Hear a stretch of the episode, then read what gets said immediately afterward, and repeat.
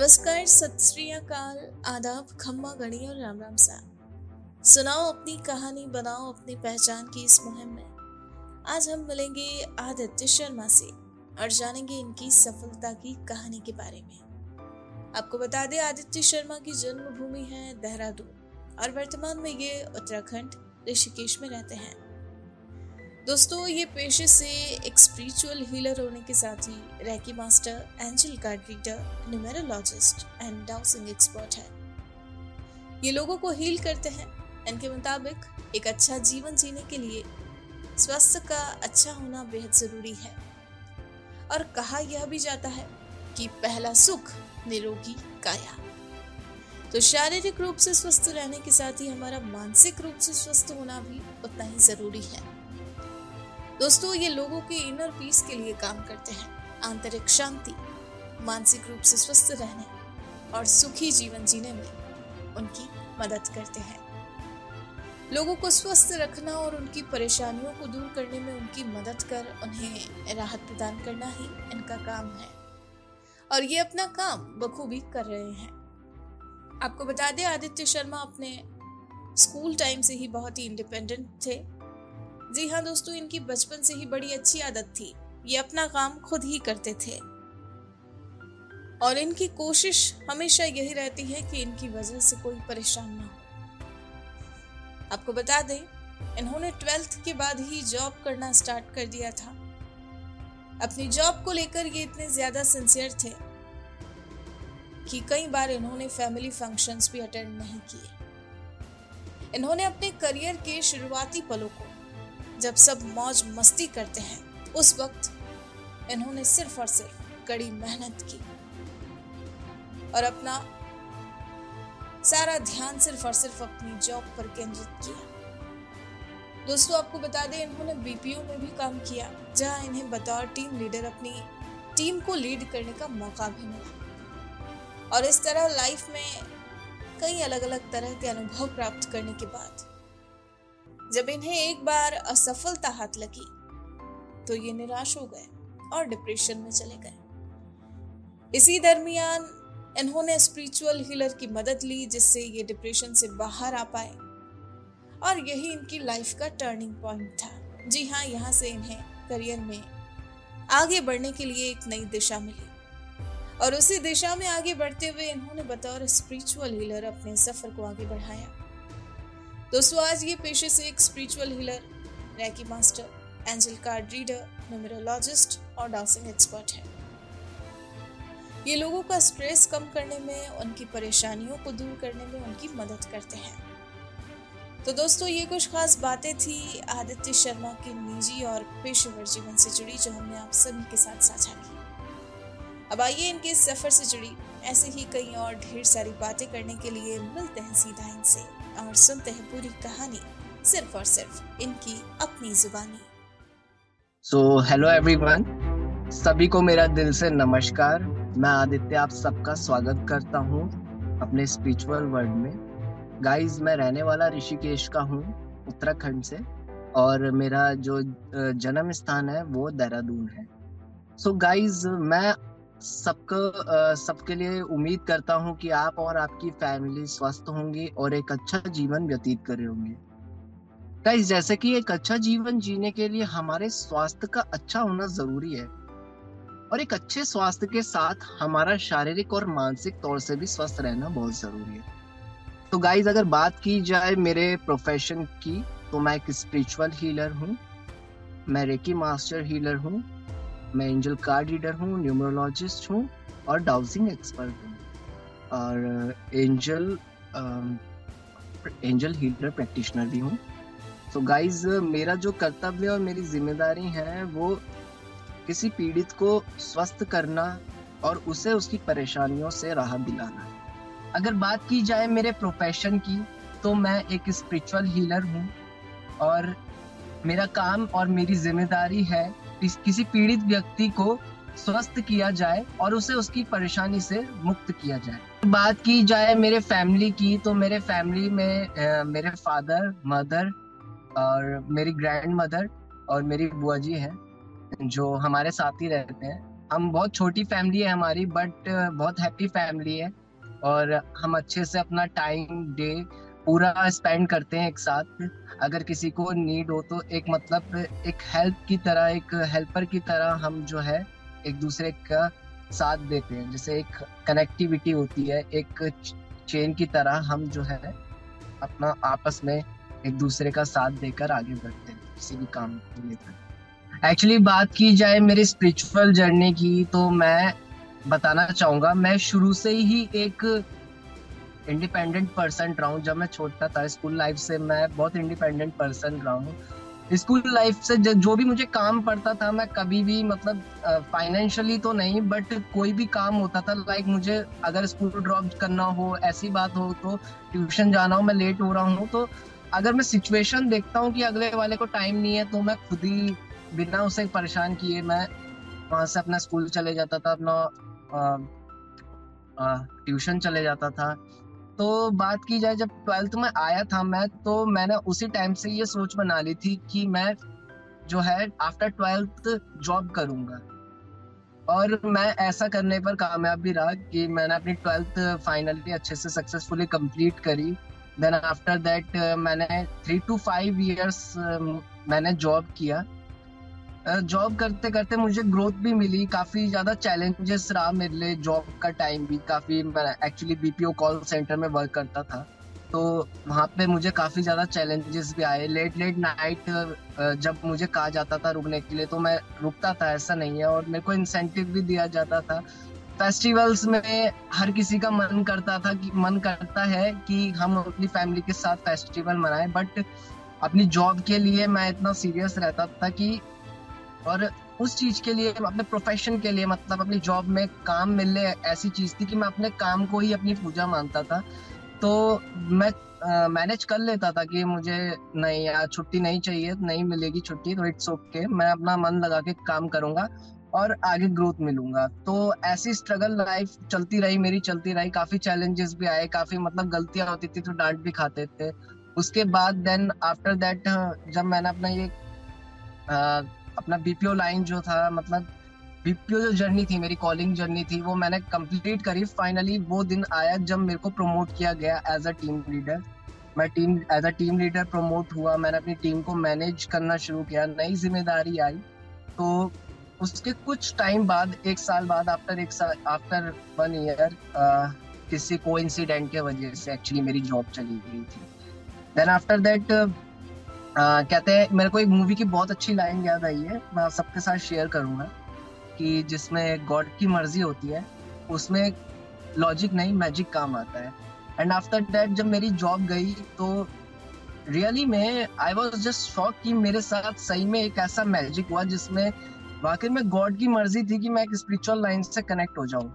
जब गाइज़ मेरी जॉब गई तो मैं काफ़ी ज़्यादा परेशान रहा और काफ़ी जगह जॉब सर्च करने गया, जब मेरे को जॉब नहीं मिली तो मुझे उस टाइम मैं, उस टाइम इन चीज़ों से अवेयर था कि मेरे साथ हो क्या रहा है। मैं जुड़ने जा रहा हूँ एक स्पिरिचुअल जर्नी से, जिसमें गॉड गॉड की यही मर्ज़ी है कि मैं एक स्पिरिचुअल हीलर बन के आगे लोगों की मदद करता जाऊँ। तो गाइज़ जब मेरे हाथ कुछ नहीं लगा तो मैं डिप्रेशन में चला गया। डिप्रेशन में काफ़ी बार मैंने साइकेट्रिस्ट को सर्च करने के लिए कि मुझे थोड़ा सा रिलीफ मिले कि इस इन चीज़ों से फ्री हो सकूँ मैं कि मेरे को जॉब नहीं मिल रही है। मैं अपनी लाइफ में मेरा कोई गोल सेट नहीं था मैं बिल्कुल भी मुझे कुछ पता नहीं था कि मुझे क्या करना है आगे जाके। बस ये था कि जॉब करना है बस आ, पैसा कमाना है। बस पैसा कमाने को ही इस इसी चीज़ को मैंने अपना पेशा बना लिया था। बट गाइज़ ये बिल्कुल अनजान था कि आगे जाके मैं किसी की मदद कर पाऊँगा किसी की ब्लेसिंग्स मुझे मिलेगी। इन चीज़ों से अनजान था। देन आफ्टर दैट फाइनली जब इतना साइकेट्रिस्ट ढूँढने के बाद, इतना रेकी हीलर्स ढूँढने के बाद एक्चुअली रेकी का क्या हुआ? रेकी मुझे शुरू से था शुरू से जो है, इन चीज़ों के बारे में पता था कि रेकी से आपको हीलिंग मिलती है और आप उससे ठीक हो जाते हो। ये बॉडी में एक अच्छा इफ़ेक्ट डालती है, आपको डिस्ट्रेसेशन से डिस्ट्रेसेशन देती है स्ट्रेस से रिलीफ आप पा सकते हो। इन चीज़ों के बारे में मुझे पता था कि रेकी क्या होती है बट ये नहीं पता था कि डिस्टेंस सीलिंग क्या होती है। लोग डिस्टेंस से भी हील होते हैं। एक्चुअली जब मेरे को ये चीज़ बोला गया तो मैं बिल्कुल डर गया था कि नहीं नहीं डिस्टेंस से नहीं। इन फ्रंट ऑफ़ फ्रंट अगर हम मैं अपनी प्रॉब्लम शेयर करूँ तो आपको मेरी प्रॉब्लम भी समझ आएगी और अकॉर्डिंगली उसका सॉल्यूशन भी मिलेगा। मैं ये चाहता था। गाइस इतनी कोशिश करने के बाद फाइनली जो है मेरा कॉल लगा डिविनिटी हिल्स में, जहाँ पे मनीषा मैम थी जिनसे मेरा कॉल कनेक्ट हुआ, उनसे मैंने रोते हुए अपनी प्रॉब्लम शेयर करी और उन्होंने मुझे अपने पास आने के लिए बोला, अपॉइंटमेंट फिक्स हुई, मैंने उन्हें अपनी प्रॉब्लम बताई और बहुत अच्छे से एज अ मदर उन्होंने मुझे ट्रीट किया कि, बेटा, कोई बात नहीं, आप मतलब एक तरीके से हौसला दिया कि आगे बढ़ने का। देन बाद में मुझे पता चला कि she is she is also reiki reiki healer she is a grand master healer तो जब मेरा ट्रीटमेंट चलता था ट्रीटमेंट की जर्नी के टाइम पे मैंने उनसे पूछता रहता था मैं मुझे कौन सा कोर्स करना चाहिए, क्या करना चाहिए? एक्चुअली मेरे को बहुत इंटरेस्ट आने लगा था उस टाइम पे। तो गाइज़ उसी टाइम से जो है, मेरी स्पिरिचुअल जर्नी शुरू होनी हो गई थी, होनी शुरू हो गई थी। तो उस टाइम मैंने मैम से बोला कि, मैम, मुझे कौन सा कोर्स करना चाहिए? देन उन्होंने मुझे सजेस्ट किया कि आप पहले एंजल हीलिंग से स्टार्ट करो। गाइस मैंने एंजल हीलिंग सीखी लाइफ में एंजल हीलिंग सीखने के बाद मेरे जो यू टर्न जो मैजिक हुआ मेरी लाइफ में कि एंजल हीलिंग के बाद मतलब एंजल जो होते हैं, एक स्वर्गदूत होते हैं, जिन्हें हम अपनी मदद के लिए बुला सकते हैं। और इनकी मदद से मतलब मेरी लाइफ बिल्कुल एक फ्लो में आ गई थी। जब मैंने ये सीखा तो मैं नेक्स्ट स्टेप पहुँचा अपना रेकी रेकी लेवल वन पर। जब मेरी लेवल वन की जर्नी शुरू हुई तो 21 डेज़ की मुझे इसमें प्रैक्टिस करनी थी। By the way three two four days का कोर्स होता है। बट मैं, मैंने इसमें ट्वेंटी वन डेज़ अपनी मेडिटेशन में प्रैक्टिस करी। रोज सुबह उठ के फोर ओ क्लॉक उठ के मैं अपना मेडिटेशन करने जाता था। और मेडिटेशन करते हुए भी जब मेरी मेडिटेशन की जर्नी स्टार्ट हुई थी तो मुझे काफ़ी प्रॉब्लम हुई थी। मैं से एक जगह टिका नहीं जाता था।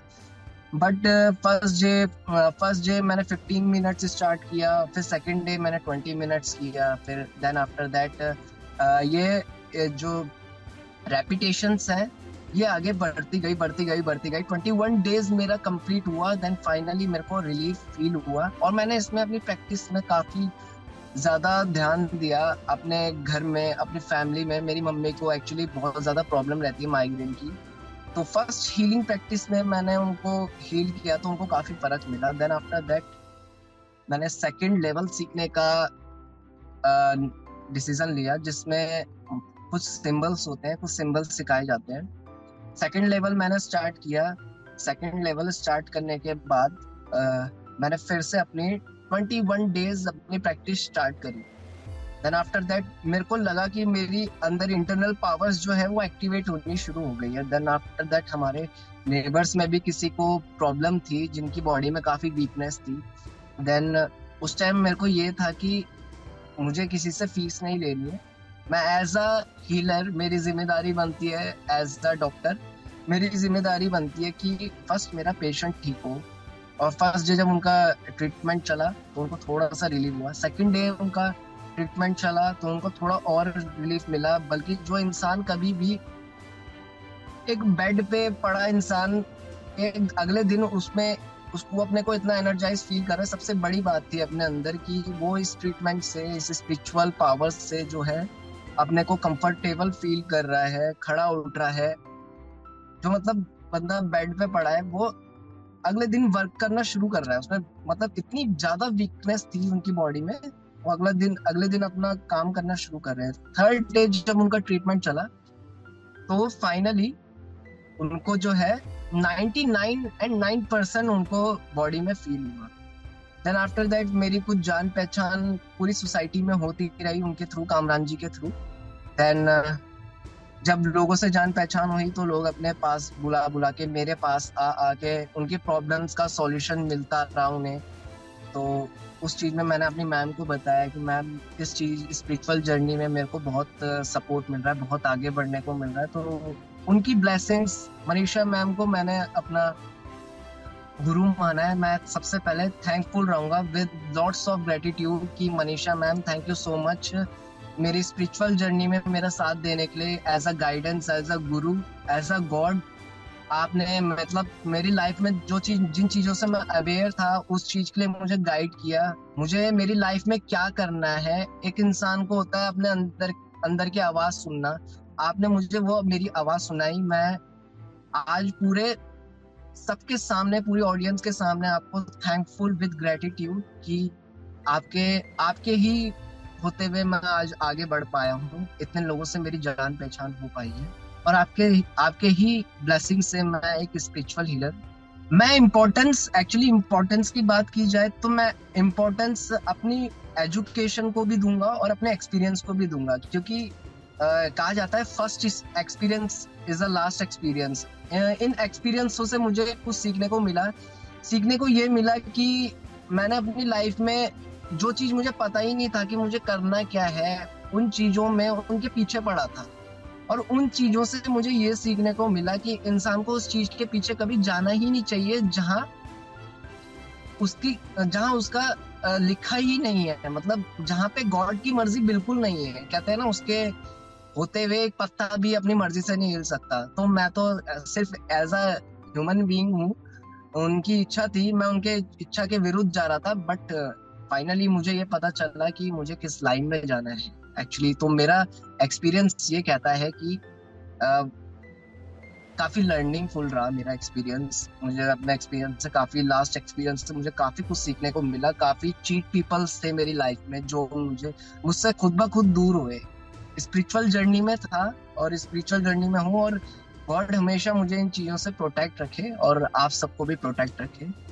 बाकी बात की जाए मेरे एजुकेशन की तो मैं इम्पोर्टेंस अपनी एजुकेशन को भी दूँगा क्योंकि एजुकेशन के बिना जो चीज़ मैंने सीखी है, जो विद्या मुझे मिली है मेरे गुरु से, वो हमेशा मेरे लाइफ में काम आती रहेगी। मैं चाहे कितना भी बड़ा स्पिरिचुअल लीडर बन जाऊँ, कितना भी बड़ा संत बन जाऊँ, लेकिन जो विद्या मुझे मेरे गुरु से मिली है, जो एजुकेशन उनसे मिली है, उसको हमेशा हमेशा इम्पोर्टेंस दूँगा और हमेशा विद रिस्पेक्टफुली उस विद्या से प्यार करूँगा। देखिए एक्चुअली स्पिरिचुअल हीलर बनना एक आध्यात्मिक लाइन में आना कोई मतलब इसमें कोई ज़रूरी नहीं है कि आप पे ठप्पा लगाए शुरू से कि आप स्पिरिचुअल हीलर ही स्पिरिचुअल हीलर नहीं बन सकते। आप स्पिरिचुअल हीलर के लिए ही बने हो। आपकी ज़िंदगी इसी चीज़ से जुड़ी है। नहीं, ऐसा नहीं है। देखिए, ये एक बड़ी हेल्पफुल चीज़ है। अगर आप स्पिरिचुअल हीलिंग का कोर्स करते स्पिरिचुअल हीलर बनते हो या फिर रेकी का कोर्स करते हो या एंजल एंजल कार्ड रीडर का कोर्स करते हो एंजल हीलर प्रैक्टिशनर बनते हो तो इसमें कोई बुराई नहीं है। इसमें आप बल्कि अपने साथ साथ अपने परिवार, अपने दोस्तों की और समाज में जिन लोगों को ज़रूरत है, आप उनकी मदद कर सकते हैं, बिल्कुल कर सकते हैं और उनकी ब्लेसिंग्स जो है, हमेशा आपके साथ बनी रहेगी। इसका बेनिफिट ये है कि आप जो है किसी की प्रॉब्लम को सॉर्ट आउट कर रहे हो। ये एक एक तरीके से डॉक्टरी है एक तरीके से स्पिरिचुअल हीलर को हम कह सकते हैं। आध्यात्मिक उपचारक। आध्यात्मिक उपचारक एक उपचारक की पहचान होती है डॉक्टर और एज अ डॉक्टर अगर आप किसी को ठीक कर रहे हो तो उसमें कोई बुरा नहीं है। आप बिल्कुल इस इस चीज़ को सीख सकते हैं। हमारे इंडिया में आ, आज तक ये बहुत ज़्यादा चला आ रहा है। और काफ़ी लोग ये आगे के जनरेशन में बहुत आगे बढ़ेगा। तो मैं अपने साथ के, अपने एज के पर्सन को, चाहे नो मैटर कि कितनी एज है, कितनी नहीं है, अगर आप सीखना चाहते हैं तो बिल्कुल सीख सकते हैं। इसमें सीखने के लिए कोई एज नहीं होती, सीखने के लिए कोई उम्र नहीं होती है।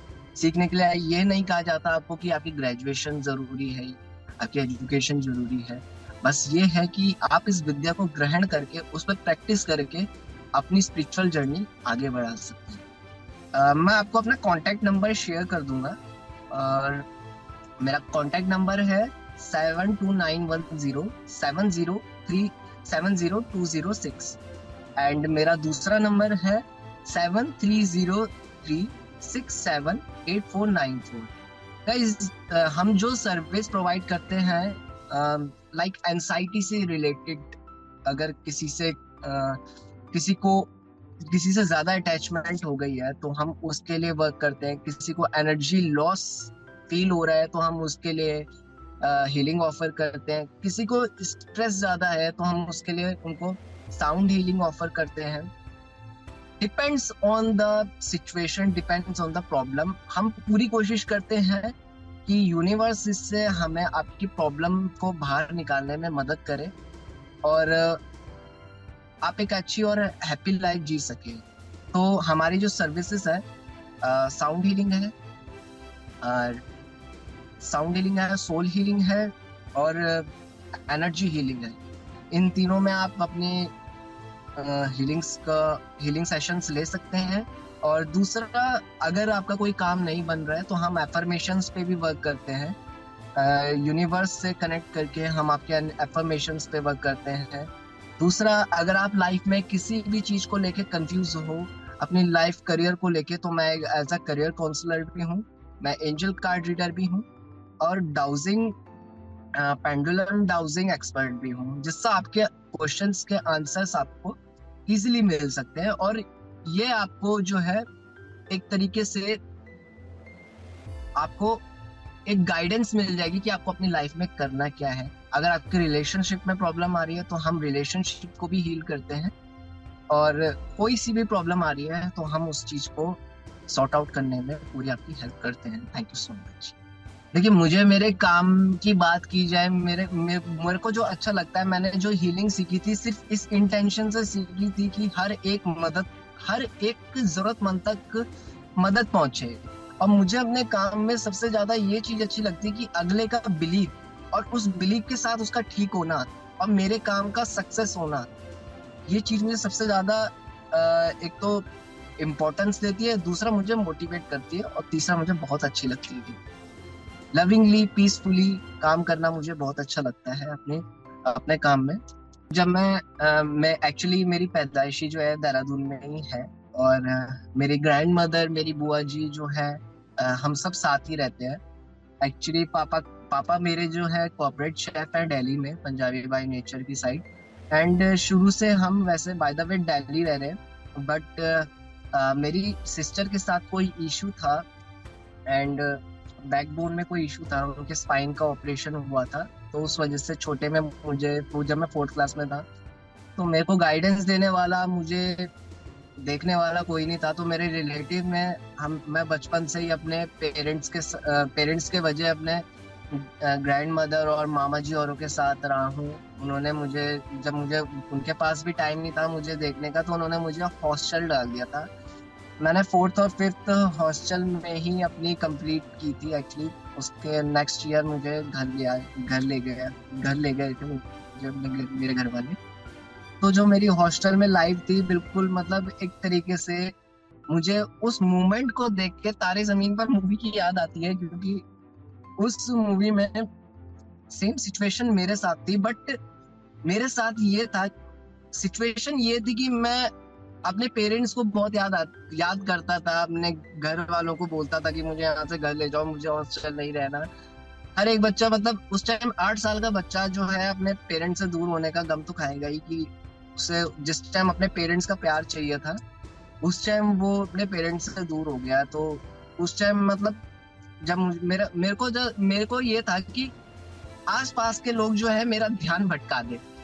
और वही मेरे साथ हॉस्टल में होता था कि जब मैं रोने लगता था तो मुझे खुश करने के लिए मेरे टीचर्स और मेरी वार्डन मैम मुझे मुझे कभी ताली बजा बजा के बोलती थी, बेटा चुप हो जाओ, बेटा चुप हो जाओ। कभी मेरे म्यूज़िक सर जो मुझे बहुत अच्छा मानते थे, संजय सर आज भी मैं उनको बहुत याद करता हूँ। मतलब संजय सर अभी भी मैं जब भी स्कूल से गुजरता हूँ तो संजय सर मुझे बहुत याद आते हैं। Is my favourite teacher of music मतलब उनके लिए मैं फेवरेट था वो मेरे लिए फेवरेट थे। तो जब भी मेरा मूड हैप्पी रहता था, उनके साथ रहता था, मैं हर टाइम उन्हीं के साथ रहता था स्कूल में भी।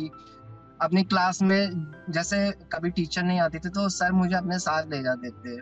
और पसंद वो मुझे इसलिए करते थे क्योंकि छोटे में जो था, मैं बहुत क्यूट था और और मैं सिंगिंग बहुत अच्छी करता था।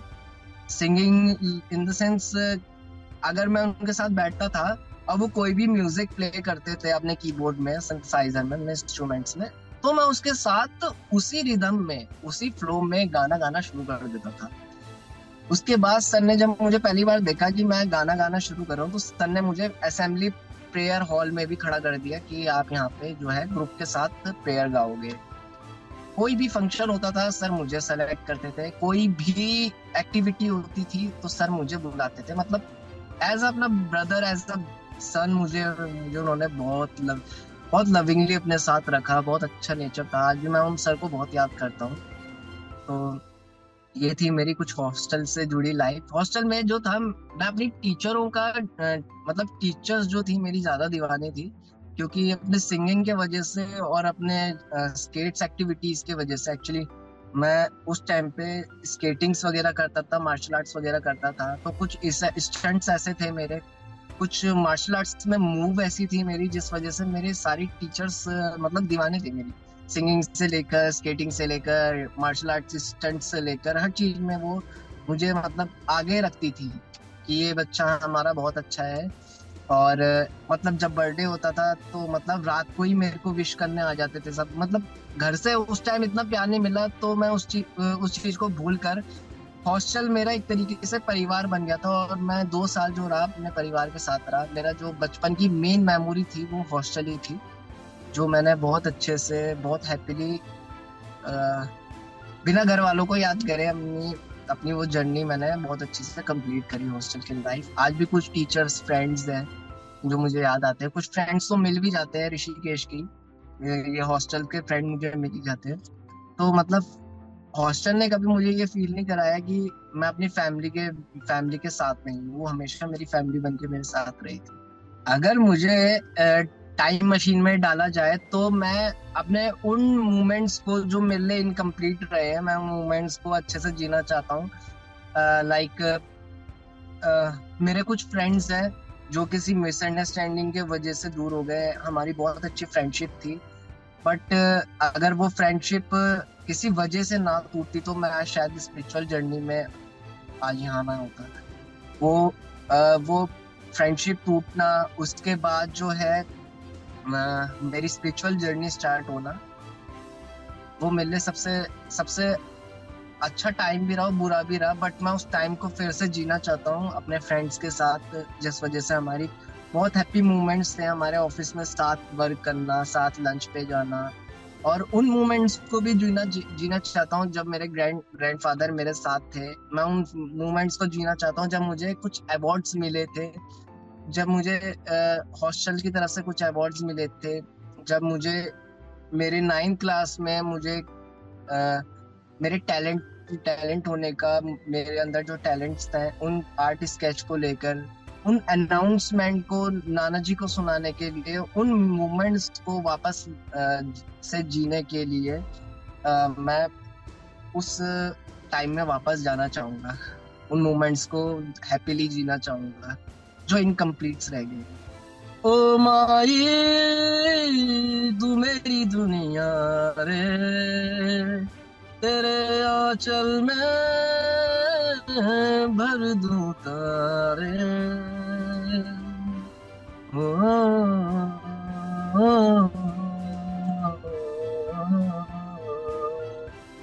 शान तेरी न कम होने देंगे वतन नाम ले ले के तेरा, बस जिएँगे वतन तेरी ममता पे हम मर मिटेंगे वतन तेरी ममता पे हम मर मिटेंगे वतन हर दिन का तेरी माटी का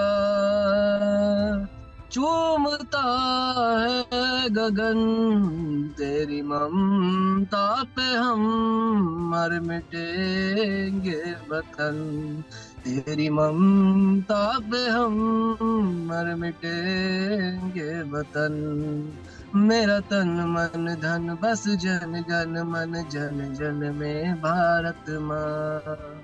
मेरा तन मन धन बस जन जन मन कण कण में भारत माँ थैंक यू मुझे फन एक्टिविटी में एक्चुअली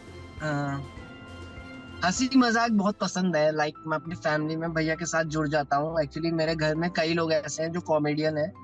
लाइक like मेरे हम गढ़वाली में जो है किसी मम्मी के मेरे जो मामा जी हैं उनको बुढ़ा जी कहते हैं। तो वो जब चिल्लाते हैं तो बड़े गुस्से में जो है उनकी आवाज़ बैठ जाती है। तो उसमें जो है उनके साथ चल के उन उनकी आवाज़ की मिमिक्री करना उस चीज़ में मज़ा आता है उन उन फन एक्टिविटी को। और जब उनके उन, एक दिन वो आ रहे थे तो मैं उन्हीं की आवाज़ में पीछे से आ रहे थे उन्हीं की आवाज़ में बोलने लगा उन्हीं की मिमिक्री करने लगा कि दरवाज़ा खोल दो।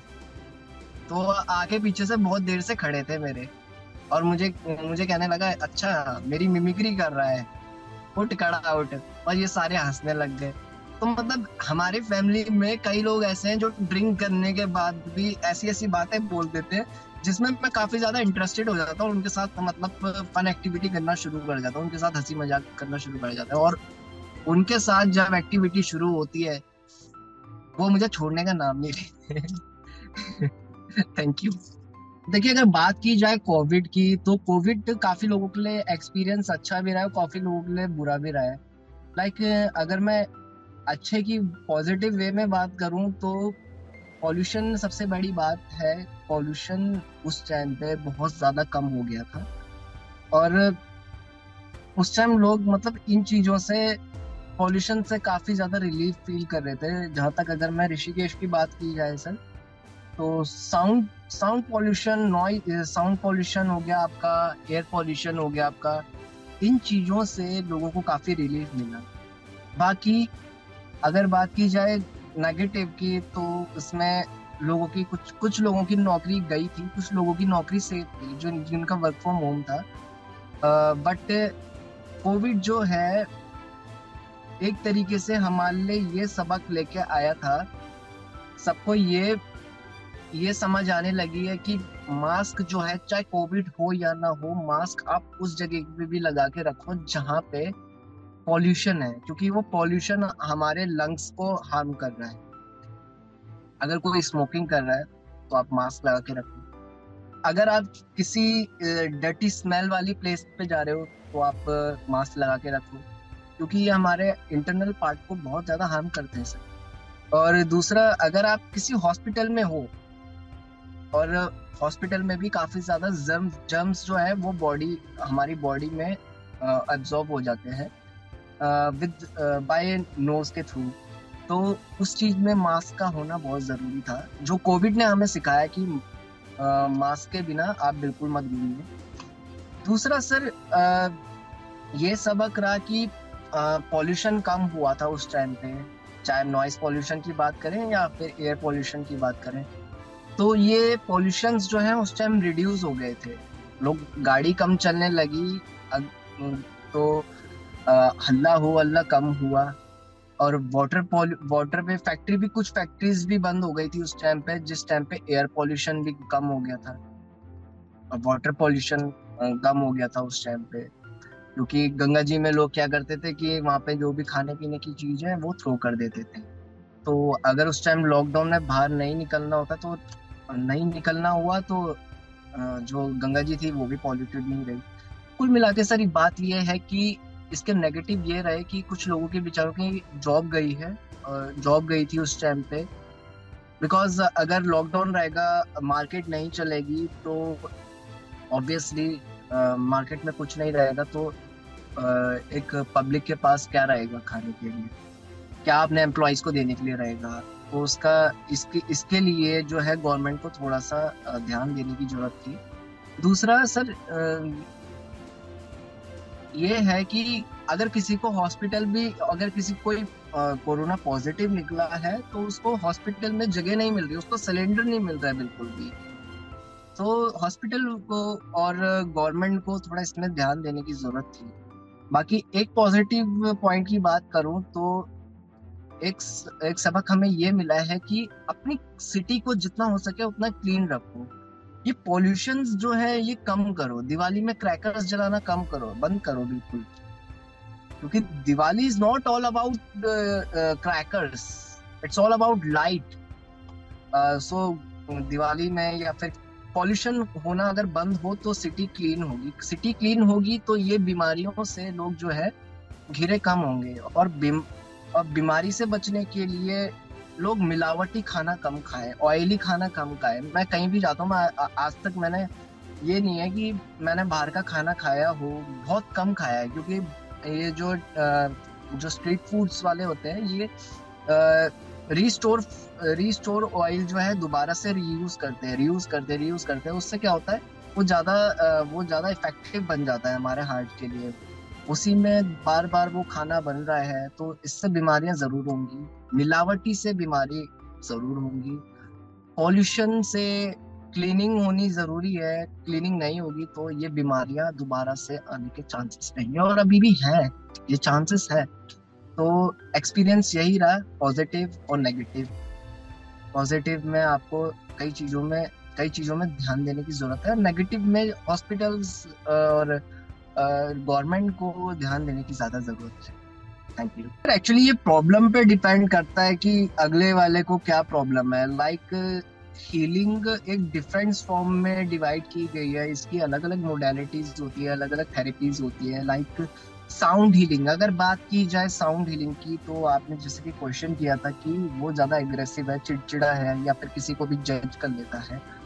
तो एक्चुअली क्या होता है, हम जब किसी पर्सन से आमने सामने वाले पर्सन से जब हम कनेक्ट होते हैं तो उसके जो नेगेटिव थॉट्स है, वो हमारे ब्रेन में चले जाते हैं और हमारे पॉजिटिव जो थॉट्स है, वो उनके उनके में एक्सचेंज हो जाते हैं। तो ये एक तरीके से एनर्जी एक्सचेंज हो जाती है, जिस वजह से उसके दिमाग में यह दुष्प्रभाव पड़ना शुरू हो जाता है। तो इसके लिए हम जो है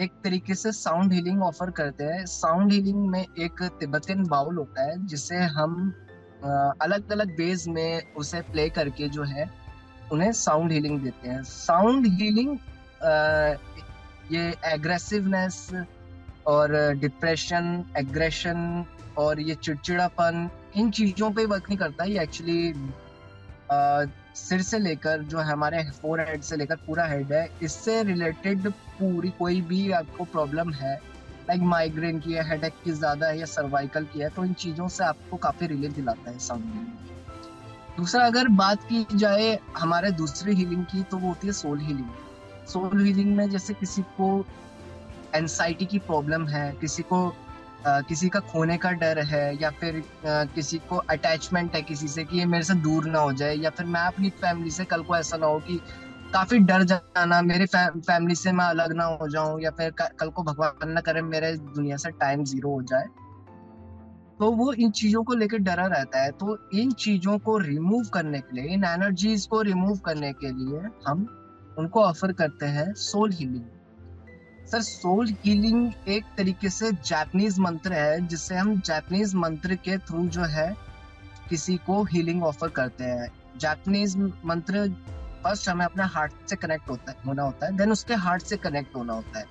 क्योंकि तभी एक आत्मा शुद्धि हो पाएगी। Soul healing in the sense of आत्मा शुद्धि अगर हमारी आत्मा शुद्धि नहीं है तो सर, हम कोई भी काम कभी नहीं कर पाएँगे। किसी काम में हमारा मन नहीं लग पाएगा, किसी काम को हम कम्प्लीटली नहीं कर पाएँगे। तो इसलिए आत्मा का शुद्धि होना ज़रूरी है।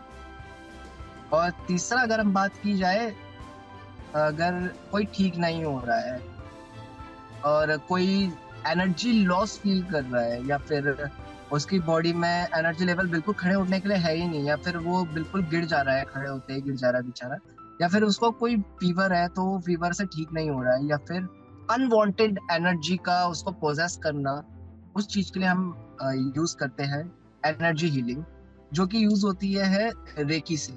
रेकी से हम आ, अपने अंदर की इंटरनल पावर से जो है उसको उस ह्यूमन बॉडी को उस सोल को जो है अपने सोल से अपने इंटरनल पावर से जो है उन्हें एनर्जी दे रहे हैं। उसे एनर्जी हीलिंग कहते हैं। और उसका बेनिफिट सर ये होता है कि जब एक ऊर्जा किसी के शरीर किसी के शरीर में एक औषधि बन के जाती है तो वो पूरा उसे स्वस्थ करती है।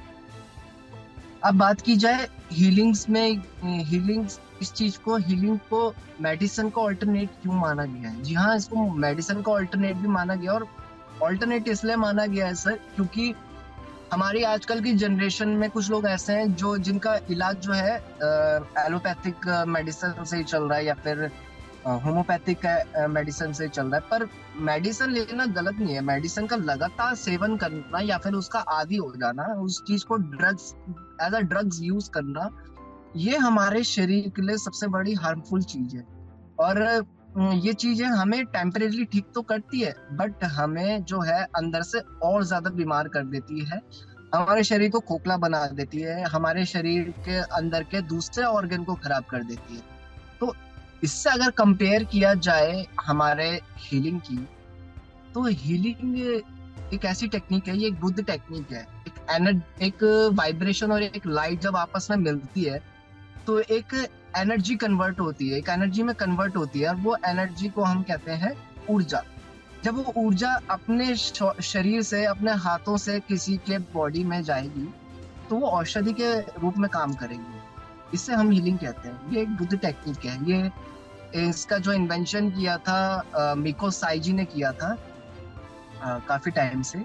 और रेकी को हम कहेंगे रेकी दो पार्ट में बटी है यूनिवर्सल और एनर्जी रे और की यूनिवर्सल एनर्जी ये दो पार्ट में बटी है। जैसे कि मैंने आपको बताया, दो एनर्जी जब आपस में, दो वाइब्रेशन और लाइट जब आपस में कनेक्ट होती है तो एक एनर्जी में कन्वर्ट होती है। अब वो एनर्जी के थ्रू हम किसी को हीलिंग ऑफ़र करते हैं। थैंक यू सो मच मेरे अकॉर्डिंगली अगर मैं जहाँ तक मानता हूँ आप मेरी स्टोरी से इंस्पायर हुए हों Uh, मेरी स्टोरी आपको अच्छी लगी हो या फिर कुछ इंस्पिरेशंस कुछ थोड़ा सा नॉलेज आपके अंदर गेन हुआ हो कि एनर्जी क्या होती है। कुछ लोग जो है इन चीज़ों से अनजान होंगे तो मे भी उनको इस बारे में पता चला हो। तो गाइज़ मेरा आप सबसे निवेदन है प्लीज़ आप ज़्यादा से ज़्यादा अपने फैमिली को फ्रेंड्स को और ज़्यादा से ज़्यादा लोगों को जागृत करने की कोशिश करें कि जो काम मेडिसिन नहीं कर पाती, वो काम जो है हमारा हीलिंग कर सकता है। तो गाइज़ प्लीज़ ज़्यादा से ज़्यादा इन चीज़ों को शेयर करो, जागरूक बने, एक जागरूक नागरिक बने। और इस, अगर आपको ये अच्छा लगा हो मेरा इंटरव्यू तो प्लीज़ इसको लाइक और कमेंट ज़रूर कर दीजिएगा बाकी आपका दिन शुभ हो। आज के लिए इतना ही। बहुत बहुत धन्यवाद। दोस्तों, आपको अगर हमारी कहानी पसंद आई हो तो आप हमें पॉडकास्ट पर ज़रूर फॉलो करें लाइक करें और तुरंत ही सब्सक्राइब करें। और अगर आप हमसे जुड़ना चाहते हैं और अपनी कहानी को भी बयां करना चाहते हैं तो हमारा मेल आईडी है support at the rate W O R K M O B workmob dot com नमस्कार।